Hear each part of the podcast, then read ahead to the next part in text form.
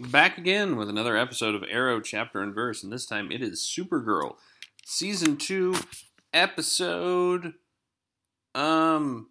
7. Ah, I should have gone with that. I was right. It's called The Darkest Place. Whoo, boy, there's a bunch of go- stuff going on around here. By the way, if you didn't get enough Green Arrow with Green Arrow, now that Jimmy Olsen is a Guardian, you can have a little Green Arrow with your Supergirl. So, okay. Last time we saw Mon-El getting kidnapped by Cadmus. So, they tell Supergirl that they. Oh, actually, I should. Mm, sure. Mon-El makes a pretty decent escape attempt, except he sees a couple of people beating up J'onn J'onzz and he surrenders and goes back to his cell. Uh, uh, then Cadmus tells Supergirl that they have Mon-El. She swoops in to get him, and is immediately met by J'onn J'onzz, except it's not J'onn J'onzz. It is actually Hank Henshaw, the person that John is imitating. And it turns out that Hank Henshaw has become a cyborg, and in fact refers to himself at one point as Cyborg Superman, which doesn't make a whole lot of sense um, in this context. Uh, the reason that he does that is because in the comics, he is Cyborg Superman. He is uh, a guy who looks exactly like Superman, except with some metal parts. He was one of the four Supermen to claim to be Superman or the heir of Superman after the death of Superman back in the 90s. The other three were the Eradicator, who's basically a, a Kryptonian, uh, sort of a robot. I mean, kind of a robot, kind of a thing. Steel, and of course, Superboy. Uh, who had somewhat different powers because he was a clone made by Cadmus. Mm-hmm. So uh, they get Kara down there. They tell her to put on a helmet and basically use her heat vision until she's all out of solar energy. And then they drag her somewhere and they take her blood. Uh, now they they get her to do this by shooting and as you might recall, Mon-El being a Daxamite is vulnerable to lead. So there you go. That's why bullets work on Mon-El. Um, now the question is, I guess, because Lillian Luther is is the head of Cadmus, uh, and she has a real mad on for aliens. It's unclear to me why they don't just kill them both, but of course that would be the end of the show, and we can't have that. Uh, Lillian Luther, I mean, really has a uh, an interesting script uh, in her head about what what's happened. She says her her son uh, promised Lex the world and then basically used propaganda until his power became unchecked. And the, the problem is that, as we all know, uh, Superman basically just does a bunch of good stuff um, all the time, like saving people and stopping supervillains and preventing natural disasters and rescuing people from natural disasters and trying to ameliorate the effects of natural disasters. And Lex uses his considerable intellect to try to discredit or kill Superman. Uh, so uh, Lillian's got an interesting, um, interesting uh, take on things. Uh, I suspect at this point that she might be an anti-vaxer or perhaps even a flat earther. Um, or we'll call her a Superman truther. I think that's maybe the best way to, to deal with the um, uh, the context that she's coming from.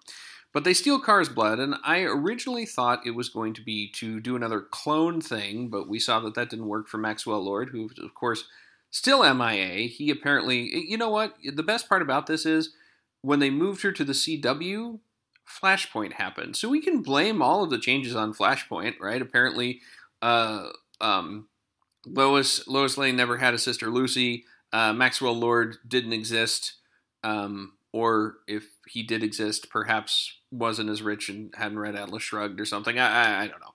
Um, but that is, I guess, how we can in universe explain that these characters are gone.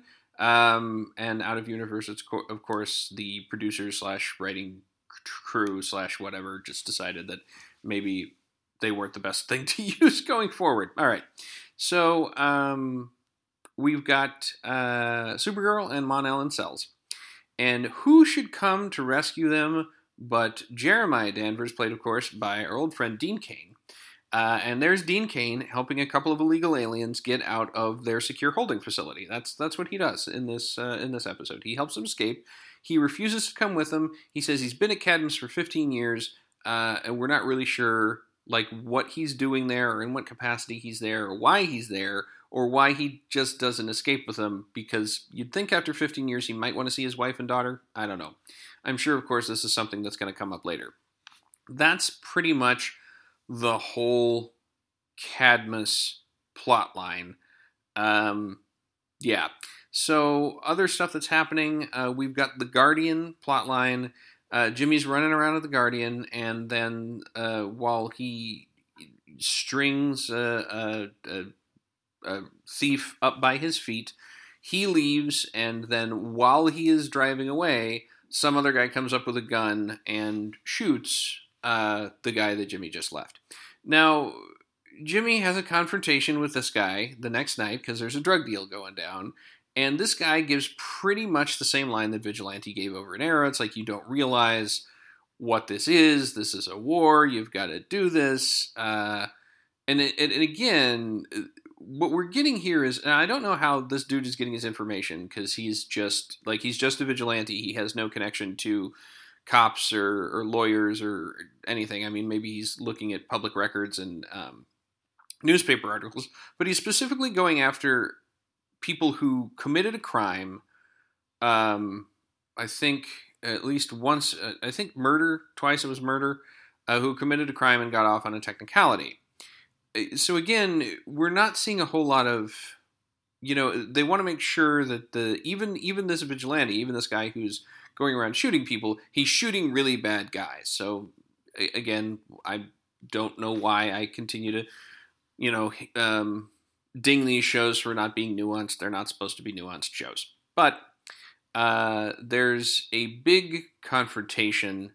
Uh, oh, I, I, should say that uh, Winn figures out who this guy is by looking at the people that he's killed and then going back and then seeing that, okay, yeah, here's he's going after people who have supposedly cheated the justice system. Um, and there was a little bit of that too in Green Arrow with the bank robber guy who, again, he'd been paroled and he shouldn't have been. And then, you know, I didn't mention this in the Green Arrow episode, but he has this whole speech about how he was wrongly convicted the first time, and then when he got out of Iron Heights two years later, he was he was ready to be a criminal or something like that. But anyway, back to Supergirl. Winn figures out who this guy is. They figure out who his next target is. So Jimmy goes down there to find his next target and stop him, and there's a bunch of fighting. Now, here's the thing the dude whose first name is Philip and whose last name I don't remember, Philip is down there, uh, and he is a Navy SEAL with three tours of duty under his belt. Jimmy is physically imposing. He's in great shape. He is a black belt. He's got himself a fancy suit. Uh, I do not think that he could take a Navy SEAL in a fight because Navy SEALs are trained to fight. And while Jimmy is also somewhat trained to fight, it's not what he does as a job. So I imagine the SEAL would probably beat him, but he didn't. And the SEAL, the guy, Philip, ends up helmetless in front of uh, Alex and Maggie. And Maggie realizes that yes, in fact, she has got the wrong guy, and Jimmy uh, Jimmy speeds off into the into the darkness. Um, so, as part of this Guardian being framed, Winn and Jimmy are running around trying to minimize the damage, and Winn basically goes to Alex and says, "Look, you you have to convince." Maggie to lay off Guardian, and Alex is like, "Why?" And Winn ends up giving up Jimmy's identity, so Alex knows who um, who he is that also means that Alex has to talk to Maggie, which she does. And at one point, she gives her an earful about, hey, uh, you know, they they run into each other at the bar. It's like Alex, uh, Maggie drags Alex over to a corner. It's like, hey, I just wanted to make sure that we're cool. We're we're you know that we're friends. And Alex is like, yes, sure, you explained it. And, and Maggie's like, yeah, it's nothing personal. I just don't date people who are fresh off the boat. And you know, Alex is still clearly hurt by this. So when she goes to talk to Maggie about Guardian, Maggie is like, Look, I know we're friends. And Alex is like, No, we're not friends. Here's what happened. You convinced me to do all this stuff. You, well, encouraged me to come out. You encouraged me to accept who I am. You told me that my feelings were real. You told me that I deserved to be happy. And I was the one with the courage to admit that there was something between us.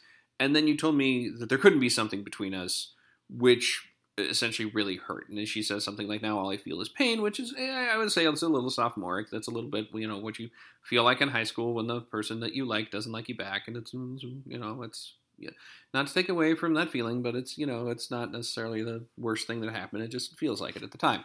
Um, so again, honestly, the the Alex coming out as a lesbian uh, subplot is one of the better written subplots I think that we've got. Um, so they they have that confrontation, and then at the the end of the whole thing, uh, everybody's back at Supergirl's house. They're happy that she's. Oh, I forgot a Major. Uh, I forgot J'onn J'onzz. Okay, we'll come back to him. But uh, everybody else is back at Supergirl's apartment. Um, you know, uh, she and she and Mon-El had originally gone to the DEO, and they, you know, put him under yellow sun lamps and helped him get better. And they're back at the the apartment, sort of celebrating their release. And Alex, of course, was really worried that, you know, she was at Cadmus and she couldn't find her, but she was distracted by this whole Guardian thing, and she's worried that she somehow sort of failed Kara. And Supergirl's like, no, that's not true. Uh, so they're back at the apartment. They're celebrating with pizza and pot stickers, which is um, Supergirl's comfort food of choice. Uh, there is now a little bit of a hint that Mon-El is going to be Supergirl's love interest. At least he's interested in Supergirl. Um, yeah, sure, fine.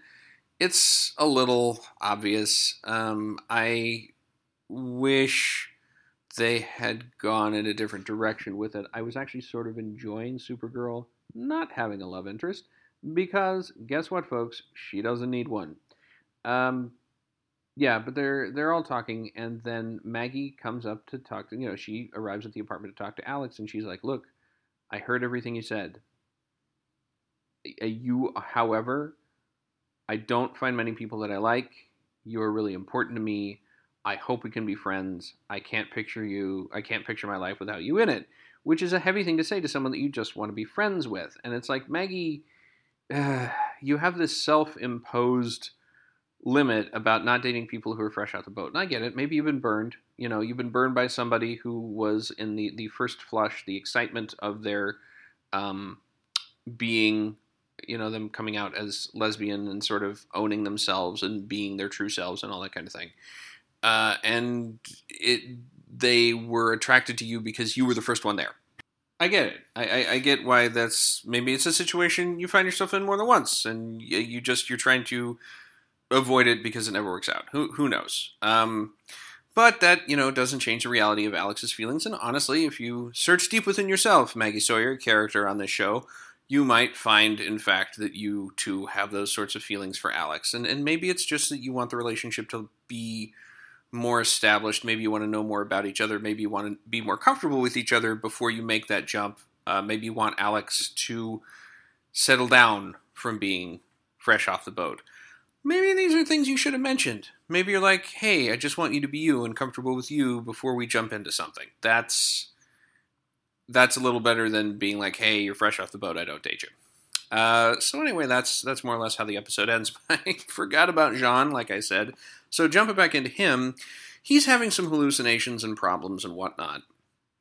And it turns out that because it's because he's got that white Martian blood, in him that's not doing any good. Uh, and because he figured out that he had white Martian blood in him, he figures out, of course, that M'gann is a white Martian, and they have a fight, and he almost kills her, and he doesn't because she goes back to her human form, and she's like, "Look, this is who I want to be. I don't want to be."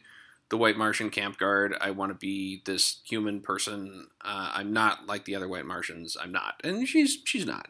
Um, then he imprisons her in the DEO, and she tells him that, well, guess what? I gave you a transfusion, but now my white Martian blood is taking over your entire body. It's making you into a white Martian. Which I guess is how blood works if you're a race, a shape shifting, density altering, telepathy having, flying, super strength Martian ray be- eye beams. Yeah, I mean, it's not how blood works uh, in humans, at least, but it's apparently how white Martian blood works on green Martians. So uh, she says there's no chance uh, that he will not turn into a white Martian. There's nothing he can do to prevent it. Blah blah blah. Oh, right, almost forgot. The very end. We see Hank Henshaw, Cyborg Superman, in the Fortress of Solitude, and he tips out, and the the Kryptonian Guardian robot is there uh, and threatens to disintegrate him twice. I guess you do that if you're a Kryptonian Guardian robot. You warn, you warn people twice. And he tips the vial of blood onto his hand, and he presses his hand down into the center console, and the Kryptonian robot recognizes him as Kara Zor-El. So that's why they wanted the blood. Eh, it's also weird, I guess, because the Kryptonian robot has no scanning devices to say, oh, look, you look nothing like Kara Zor-El. You have none of the physical characteristics of Kara Zor-El but now there's blood dripping from your fingers, which seems like your Kara Zor-El. It's like it's not a great, not a great robot uh, to have guarding your Fortress of Solitude. Seems pretty, pretty basic for a planet like Krypton that had small one-person life pods that can make the journey across the stars to Earth. But hey, what do I know? I'm only a human. Um, I also want to say that uh, Supergirl had a bunch, like a real problem fighting Cyborg Superman. Um, I don't know why he's presented as that much more resistant to her punches and that much stronger than she is.